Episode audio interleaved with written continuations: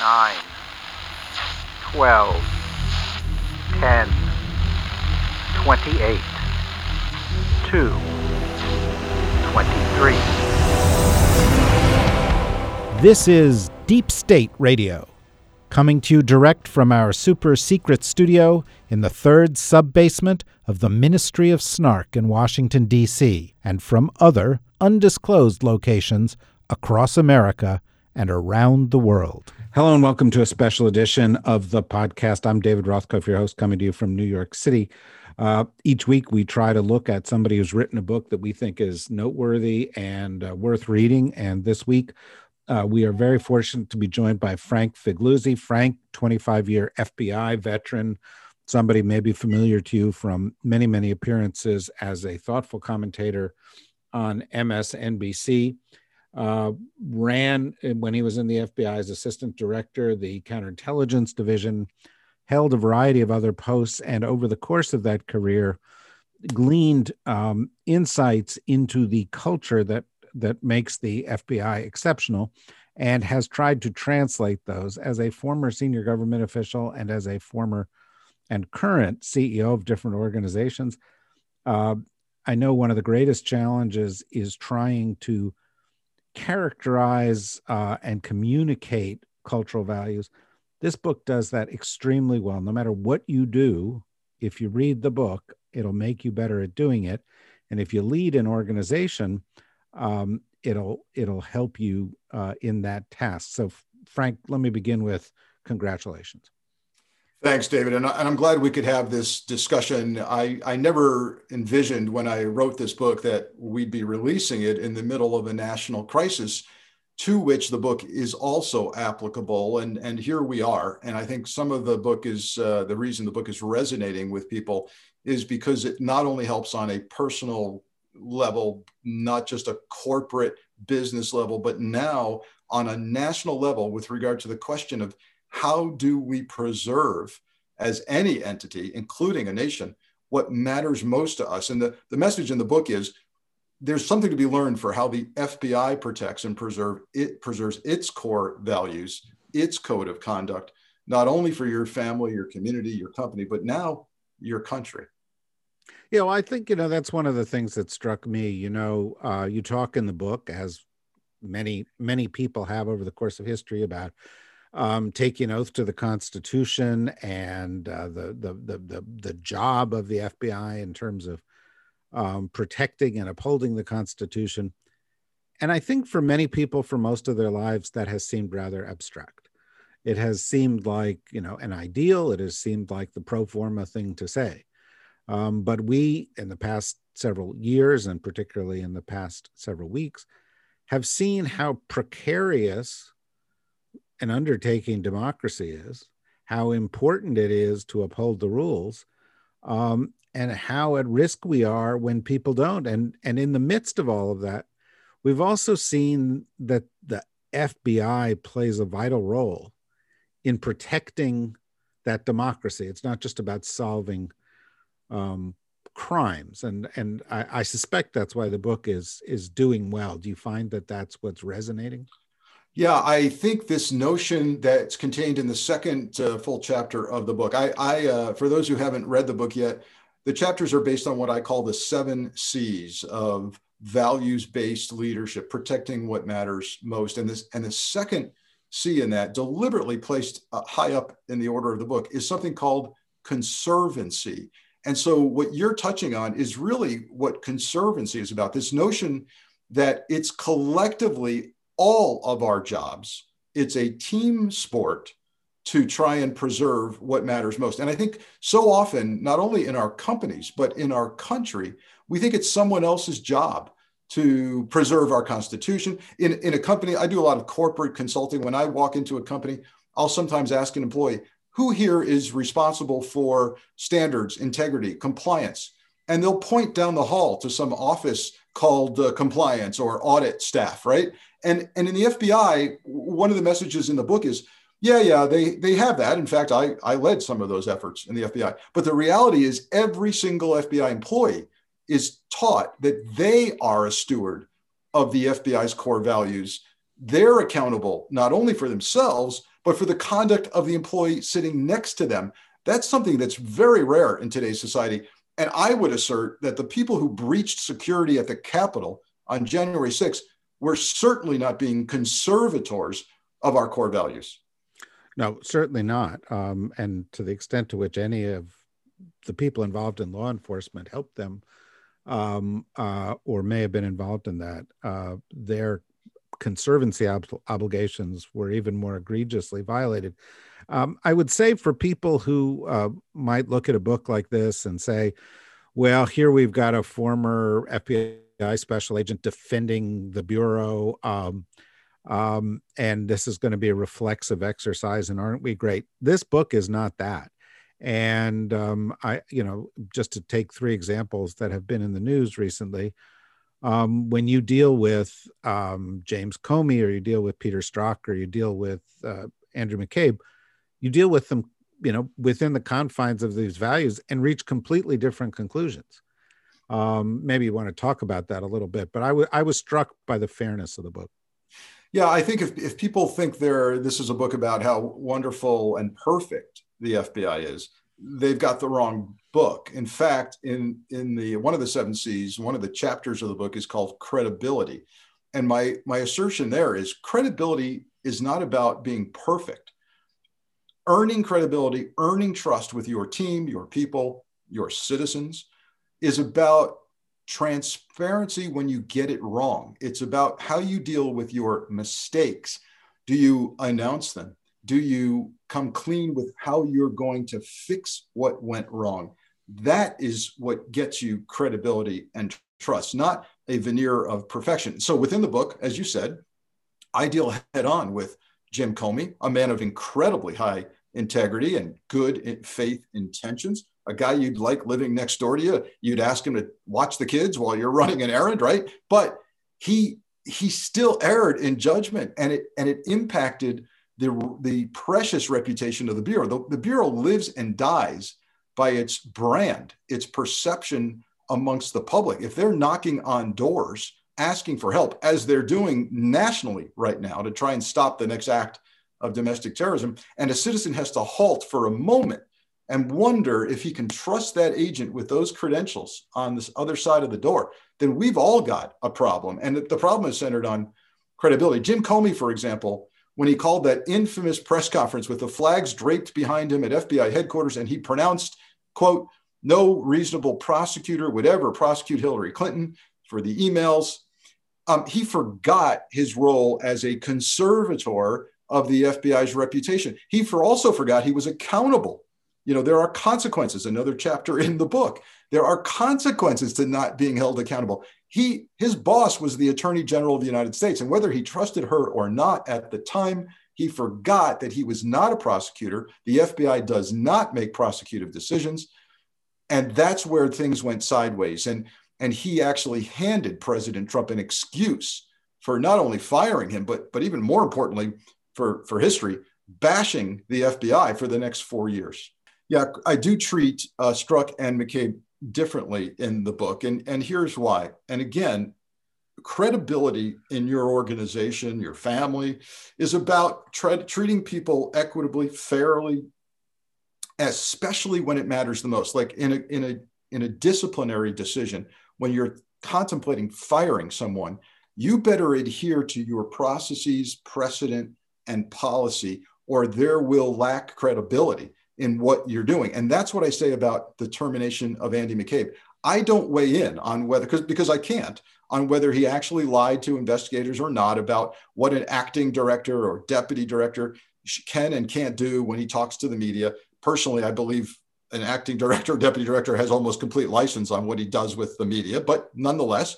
let's let's assume he lied. I don't know that. But I know this from my work inside the FBI, sitting on the Senior Executive Service Disciplinary Board, heading up the Office of Professional Responsibility Adjudication Unit, um, being the chief inspector of the FBI at one time in my career. I know you don't get terminated at any level with 26 hours to go before retirement by orders of the Attorney General of the United States.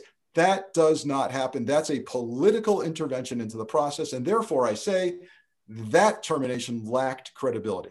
With regard to Pete Strzok, I took a big hit on my social media following when I went on TV and said early on, as soon as those infamous texts and emails with Lisa Page came out, I said, look, he's going to get fired and he needs to get fired because a senior executive in the, in the Bureau that's overseeing arguably the largest or most important FBI case in history, the Russia inquiry, can't be caught talking on FBI devices to his mistress about how biased and partisan he is regarding the possible subject of the investigation.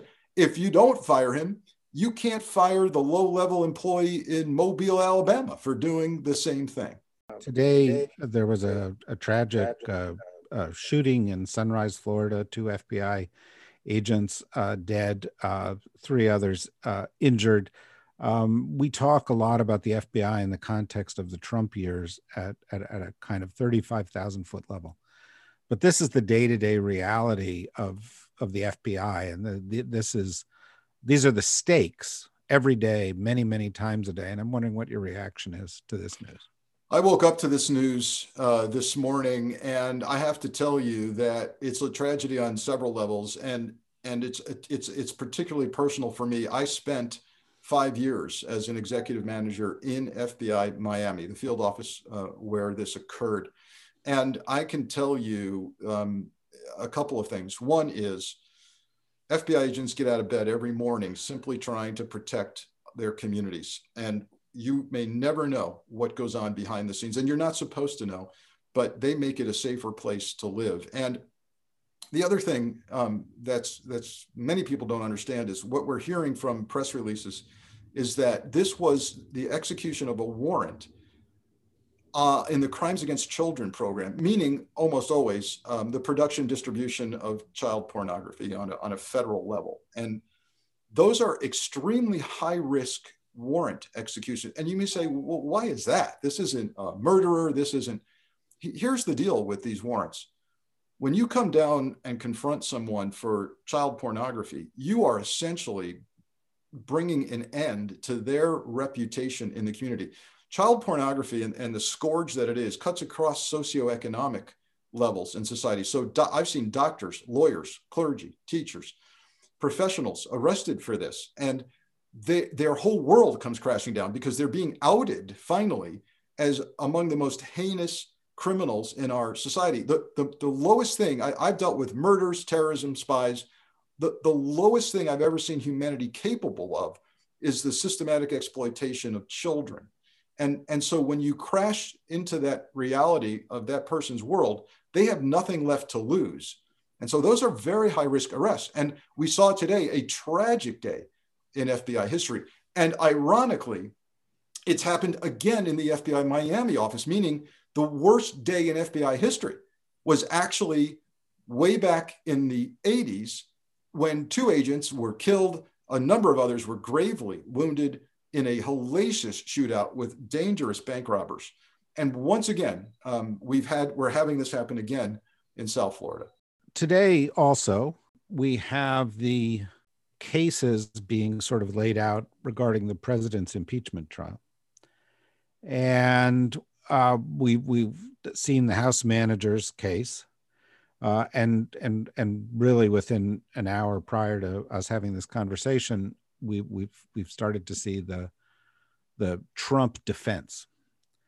The Trump defense turns on First Amendment issues. Essentially, they're saying the president uh, had every reason to believe that the results of the election were fraudulent, had every reason to say this, had every reason and had every right to go out um, and uh, stand a couple of blocks from the Capitol and, and say what he said. Um, quite apart from the issues of what his team's planning role in this was, how long he had been laying the predicate for this, and all these other things. When I heard this, I thought, you know, had this been foreign terrorists or had a foreign actor instigated this, would would anybody have dared respond, you know, with you know these kind of uh, First Amendment issues? What's your reaction to a First Amendment defense for inciting a crowd to insurrection in the way that this unfolded? Well, you know, fa- famously, you you know the cliche: you can't yell fire in a crowded theater, and essentially that is what not only Trump but his circle have been doing for since the election results came in. So this notion, I find it interesting. I find that if this is where his defense is going, it's a, it's actually a, a fascinating defense that I'd love to see them try. Here's why: it's a, it's a def, it's a, it's essentially an admission masquerading as a defense. And what I mean by that is, if you're going to say, uh, you know, I didn't commit an insurrection, I didn't incite an insurrection. I was simply trying to convince an angry mob that the outcome of the election was fraudulent and that they needed to fight like hell to correct it. Well, that's essentially an admission that you did incite an insurrection because here's why there is no legitimate evidence that the election was anything but valid. It's been challenged in courts in every single key, key swing state. Um, and there is no evidence of massive fraud or any fraud that would overturn the outcome of the election. So, in, in essence, you're saying, um, yeah, I did incite an insurrection because I'm trying to convince people they needed to fight for their democracy when there was no legitimate basis to do it. So I say, knock yourself out. Now, with regard to the with regard to the comparison to international terror, look, we radical on the international terrorism side. I've seen radicalization occur very quickly online through the through the repeated watching of violent sermons um, by clerics in in the in the, the, offshoots of the of the Islamic faith, um, and you you a steady diet of that moves you to violence. So I've seen very little difference over what I've seen over the last four years in terms of the radicalization process and what um, I saw in the international terrorism world. Um, yeah, and as you well know, you're an attorney uh, also, but as you well know, uh, the the line that you're quoting about a crowded theater comes from a decision by Justice Holmes uh, in the first part of the last century, and what you're prohibited from doing is shouting uh, fire when there isn't a fire in in a crowded theater, right? It, uh, and and and I think that's the point here is that they're trying to say there was a fire. But 60 courts have determined there was no fire, and nobody in the course of you know the past two months has produced a shred of evidence to suggest that there was. Right, that's spot on, and that's why I actually hope that he that he launches that defense because he's going to say I was shouting fire, and and the and the, the prosecution will say there was no fire, and you knew that. So it's it's going to be an interesting scenario.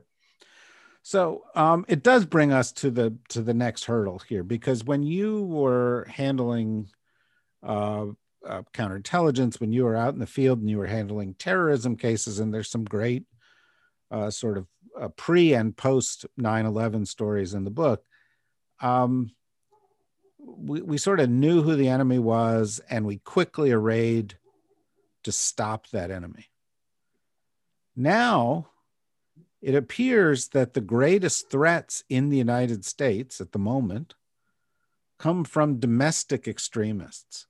They've been around for a while, but the, that we've had four years with the president of the United States cultivating them, uh, and we seem, if you know the news of the past couple of weeks is any indication, to have that former president and his party continuing to defend them to sort of value them as part of the base. Um, and so the question becomes is our law enforcement apparatus properly set up to deal with this threat? No. The, the short answer, unfortunately, is no. Um, and that's why I've become an outspoken advocate for passing a domestic terrorism law. And let me uh, talk a bit about that you're right. Um, domestic terrorism and specifically hate based violence is nothing new to our society. It's been woven through the fabric of our, of our history. But what's new is a couple of things. First, we now have law enforcement at the highest level in the form of the FBI director, Chris Wray, having testified in the past year at least twice on the Hill, saying emphatically domestic terror and more specifically hate based violence is the number one threat facing the United States. Equally interesting, we've had the head of counterterrorism for the FBI a year or two ago testify before the Homeland Security Committee and say, I don't have the tools um, to do this. And then I, have written about this um, in my last column for MSNBC Daily. Um, we had two relatively new members of Congress at the time um, reveal their complete ignorance about domestic terrorism when they launched into this head of counterterrorism for the FBI and said, Why do you keep arresting uh, Black people um, and people of color for terrorism, and and you don't arrest any white people for terrorism. And he had to explain to them, actually, we don't arrest anybody for terrorism unless they're part of a designated international terrorism group, or, you know, we don't we don't have a domestic terrorism law, ladies and gentlemen. And then an, another member of that uh, committee says to him, again revealing her ignorance, um, well, how come you're not designating any white groups domestic terror groups? And he goes, well, because there's no such way to do that. And you can see kind of light bulbs starting to go on. But we don't have a law against domestic terrorism. We define it in the US code. It's fascinating. We have a definition of it. We don't outlaw it. It's the only criminal program in the FBI where they can investigate you for it, but they can never charge you with it we have an international terrorism law. If you were to change the religion of the people going into the Capitol on January 6th to Islam and make their mission violent jihad, and even better, associate them with Al Qaeda or ISIS, you now have an international terrorism law. They're going away for life to prison or even execution for the death of that officer. But better yet, David, there's a good chance that the Capitol insurrection would never have happened if these were international terrorists. Why? Because tools exist when you when you have a law to point to, tools exist that allow you to get in early in the process and prevent things from happening. So you might even have a FISA wiretap on a chat room. You might be sending an informant into a, a group or organization. You might send an undercover agent in. I give the example of the El Paso shooter, a white kid from Texas. He's in a chat room talking about violence against, quote, the brown invaders, which happens to be Trump language. There's no undercover agent or informant in that chat room. What, when does the FBI show up? When there's a massacre at the Walmart in, in, in El Paso. That's too late in the process. And we've got to figure out a way to get people in earlier, get law enforcement some visibility earlier when people are talking about violence and not waiting for the violence to occur. In the case, or just to carry the analogy a step further, what do you deal uh, how do you deal with or how should one deal with in a in a domestic terrorism law how should we deal today with those who incite this who provide that language who are the same as the mullahs and the clerics who you know are putting out youtube videos? And and you know because it's a complicated problem since as it turns out that includes the former president of the united states a senator from missouri a senator from texas a representative from georgia a representative from missouri. Um, they were all playing the exact same role that some of those incendiary clerics would play. How does the law deal with that? Yeah, when you have people like Ted Cruz posting repeatedly things, even wearing apparel that says "Come and take it," you know, when he's talking about his gun or his his his democracy or whatever he's talking about, you have people like Lauren Boebert who are strapped and carrying a Glock into Congress. Which, by the way, as an FBI agent and assistant director, I was I could not carry a weapon into the Capitol building when I was testifying before Congress. I had to surrender it to the Capitol Police, but yet we have radicalizers who are who are armed and dangerous waltzing into uh, the Capitol building. Yeah, Madison so, Madison Cawthorn bragged that he was you know he was packing during the yeah yeah and ju- just understand the threat that that poses the hostile work environment that poses to the colleagues but but more importantly tactically you might say wait a minute as an fbi agent you couldn't carry inside the capitol and here's why I, I understood it tactically. You, you have to, if there's an incident, you have to know quickly who the bad guys are and the good guys are. So if some guy is pulling out a gun, um, maybe me, and the Capitol Police are starting to shoot, I, I'm a goner. And so they, they need to know who's properly identified as carrying. Um, and the easiest way to do that is to have only them carry. I get that. I, I, t- I take it you're not a fan of arming teachers in schools then. Oh, I, I am a huge opponent of arming teachers in schools. That, that's all. That's all we need is somebody who doesn't know how to shoot, or somebody who doesn't know how to secure their weapon, and a kid getting a hold of it. But but let, let, let's talk about holding people accountable because that's a large part of my book. Consequences is, is a chapter we talk about accountability. There has to be consequences for these radicalizers, and there has to be consequences for President Trump. So here's some good news. I have every reason to believe that within the scope of the FBI's current investigation into the insurrection, that they are looking at the role played even by members of Congress who, who may have allegedly uh, given tours um, to certain planners uh, before um, the insurrection and or may have been involved or had knowledge of even mere knowledge david of, of these criminal acts could get you an accessory uh, charge or aiding and abetting charge. Do you think that uh, th- they will be held accountable I'm, I'm a cynic when it comes to holding a, uh, people accountable at, at that level. But I will, I will say this if there's any hope or encouragement, there's every sign that finally, um, with the Biden administration, they are stepping out of the way and not politically interfering with DOJ and or the FBI. They're going to let career professionals do their job that we pay them to do. And so if that happens, you know, the very fact that the FBI is being permitted to even consider looking at the role these people may have played, um, and, and allegedly reports of the night before a, a possible meeting at Trump Tower, at, at uh, Trump Hotel in, in downtown DC. Um, you know, all of that has to be looked at. How could we not? How, how could the FBI and DOJ remain credible and not look at this? So we need an independent commission um, writ large to look at what the hell happened on January 6th? Um, you know, that's kind of a s- similar but different topic um, because we can't have the, the Congress investigating itself. It, it, think about this. There's, a, there's going to be a Senate trial, apparently, um, for the impeachment of the president. Okay. Have you ever seen a trial where the jury, in this case, senators, some of them are victims uh, because they were they were almost killed uh, during the insurrection, and some of them are potential defendants. They may have aided and abetted the insurrection, and they're sitting on the jury. This makes no sense for me. This is why we need an independent commission into January 6th. Yeah. You know, and, and I, I do think, by the way, an independent commission goes hand in glove with the notion of creating some kind of domestic terrorism law. Um, uh, because you know, imagine that, you know, in the wake of 9 11, we didn't have the tools.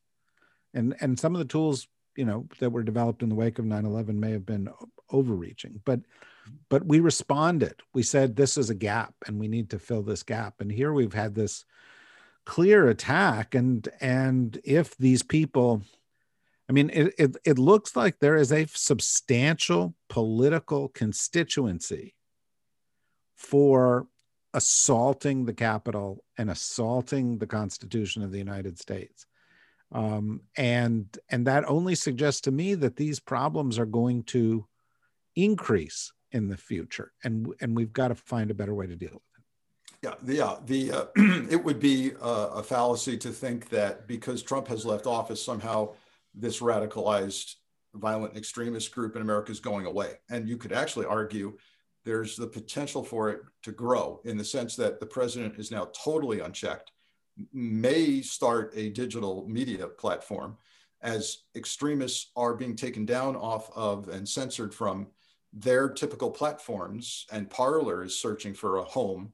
What we're seeing is violent extremists migrating to encrypted platforms where law enforcement cannot see them and where they get only an amplified echo chamber of extremism and one of the ways you de-radicalize on the on the international terrorism side is to keep exposing people to sunshine and truth. You can't do that if they're buried into the darkest recesses of the internet. So things could actually get worse, David. And I, I, you know, you mentioned the post 9/11, and we did the Patriot Act. Don't forget, we created, we literally created a massive government bureaucracy called the Department of Homeland Security because of 9/11.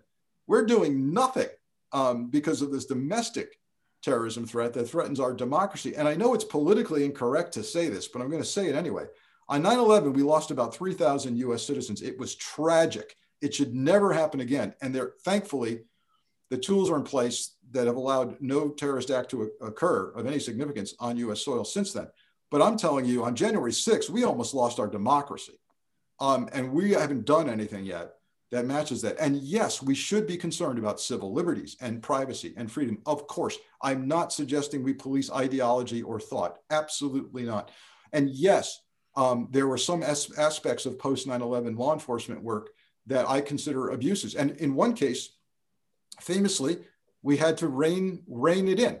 Um, that's the collection of phone record metadata. Uh, essentially, um, you know, Congress said, "Look, are you are you actually correct, uh, collecting everybody's phone bills? I mean, you got everybody's phone numbers dialed for every month, er- everywhere."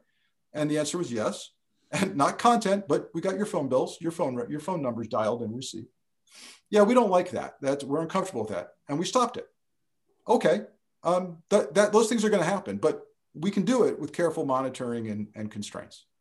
Well, you know, you bring up a good point. We didn't just create, by the way, the Department of Homeland Security. Um, uh, we also created the Office of Director of National Intelligence and the Counterterrorism Center, all all at once. It was the biggest restructuring of the U.S. national security apparatus that had taken place since 1947, since the National Security Act of 1947, and um, in almost every case, we probably shouldn't have done it. We probably should have just put more money into what we already had. But you know, um, there was a response, and in this case, there's a question whether there will be a response. We only have a little time left, but you brought up something I, I just I just feel compelled to follow up on. Because this does take us into a different area, and that is uh, how society is being changed by technology, because so much of this is happening on web-based platforms some of which are dark web, some of which are completely unregulated by virtue of the way our laws are written right now. Um, uh, people accuse those sites of being media sites and that they should face similar regulations, but they're actually more than that because they're actually platforms for collaboration, encrypted collaboration.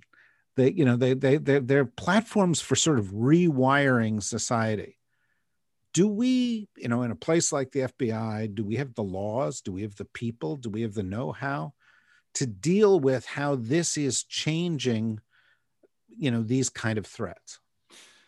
This may be the key issue of our time in terms of the law enforcement and intelligence threat facing us, but it's way beyond that. If you're saying, ah, this sounds like some esoteric argument for, for lawyers and intelligence folks, I'm here to tell you if you have kids, if you if you're a teacher, if you have grandkids, th- this is the issue. And and the bottom line is technology is once again way out in front of us on this, and it moves at the speed uh, with which you can press the send button or post a tweet, and we don't have our arms around this, and so it's requiring a unprecedented partnership between law enforcement intelligence and big tech um, but I would move a step further. We, we need educators to tell kids how to inf- intelligently consume information and where to get their sources and, uh, of information from.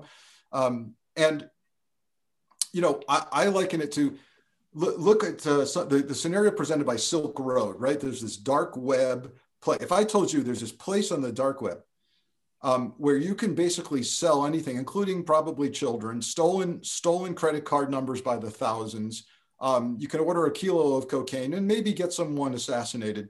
It's, it's here in this dark web. Um, you'd say, okay, that needs to go. We need, we need, we need to take that down. And, and we did. Um, but this is now happening largely out in the open. If I said to you, there's a place where your family members can get radicalized to violence in record time and be filled to the gills with falsehoods and fabrications, and start believing the earth is flat and cannibals and pedophiles run the world, um, what do you think? Well, we should probably take that down. Yeah, we that's where, but we haven't figured out how to do this really. And it's it's ironic that the capitalistic part of our society, the people who are live and die by profit margin, in this case, big tech, are going, hey, this is bad for business. We're not going to provide apps to Parler because we don't want any part of this. It's, an, it's interesting, but it's, it shows you the holistic approach that's needed for this. Well, and, and that includes they need to be held accountable. They need to have liability. We need to structure our laws that way. Um, I'm a little bit older than you, but both of us, when we were growing up, if there was a kind of strange guy at the end of the bar or in the school who didn't get along with anybody and seemed kind of dangerous, um, you know, you would have said, well, just one guy. You know, he was he was he was the quiet guy, you know, who always, you know, ends up in the headlines later. But the but the thing about the internet is it allows that guy to go out there and troll for other guys who are the same. And all of a sudden he goes, wait a minute. My crazy fantasy isn't a crazy fantasy anymore. My anger isn't just something inside of me. Here are 10,000 people that feel this, right. and it gives them permission. And, and, you know, to me, that's what we saw in part on January 6th were a bunch of people who would never have had that permission. The president gave it to them, but the internet gave it to them first to go and do this outrageous and unthinkable thing. It's the mentality of the crowd that occurs at light speed on the internet that we've never experienced before. If all of these people believe like this, maybe there's something to it. And now I've joined something and feel a sense of belonging. And you know, kind of the uh, the, uh, the metaphor for this would be: remember over the summer all these boat parades for Trump and and uh, flying Trump flags on the water, and then for some reason in all these places boats that hadn't been out on the water for weeks started sinking, catching fire, right? That analogy is what's happening on, on social media right now. The boats are out there, they're enjoying the sunshine with each other, flying their flags, and they're all slowly sinking and catching fire. And so the point being, even at your own peril, you believe things that are untrue and harmful to you. The notion that getting a vaccine is going to insert a chip into you uh, could get you killed because you're going to catch COVID. And so, yet people are like, "Yep, uh, I, I'm not taking it." That's that's the crowd mentality. Yeah, it is the crowd mentality. Well, I think you know we've we've we've run out of time here, but listening to you and and I encourage everybody to go and read the book. It's a great book, and just as um, Frank is a clear communicator, um, uh, he presents this stuff in a really compelling and accessible way but listening to you uh, you know you know it's almost as though the epilogue to your book I, I, know you have an epilogue but you know epilogue number two is that the congress of the united states doesn't have the code. They don't have the code that you're talking it should be the constitution it should be certain kinds of norms. But i guarantee you somebody's going to put forth the thing that you've suggested which is a domestic terrorism law.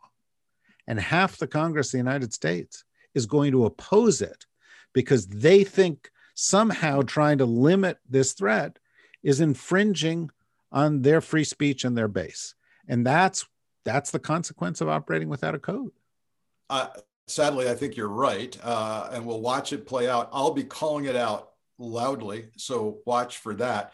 Um, and yeah you it's about their they, they don't like this because it's about their speech that they're concerned about. And they've lost sight of the core values and protecting what matters most the rule of law, the Constitution, and three equal branches of, of government.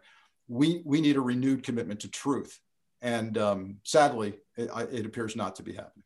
Yeah. And all the other values you talk about. I mean, when, when you think about the obstructionist, values blind Congress, they ought to have a conversation about conservancy. You know, they ought, they ought to they ought to have the conversation about conservancy of the institutions that they have been hired by us. Well, if you know, let, us talk about just briefly conservancy and Marjorie Taylor Greene. If Marjorie Marjorie Taylor Greene existed within the FBI ranks, she would become immediately a pariah and be and be escorted out the door because the FBI sees itself as a conservator of its values and the nation's values. Watch and see if that happens to her in the House. Yeah, and Noel, but let's we we we need we need to watch and see. Interestingly, Mitch McConnell came out against her yesterday, but there does seem to be a pariah caucus in the Congress, so we'll see how the pariah caucus defends her. Uh, in any event, Frank, congratulations on a terrific book. Um, also on the terrific work that you've been doing elsewhere, such as uh, on MSNBC and writing, uh, writing for NBC. The book is called The FBI Way. I encourage everybody to go out and get it. We don't do these author discussions with people who have written books we don't think are worth reading. Uh, these are the ones that we think really are standouts. This book is a standout. Um, uh, well done. Hope it does very well. Hopefully, we can continue our conversation with you at some point um, in the future. Um, uh, but thank you very much for joining us now. Thank you for the kind words, David, and thanks for a great discussion. Stay safe. Same to you.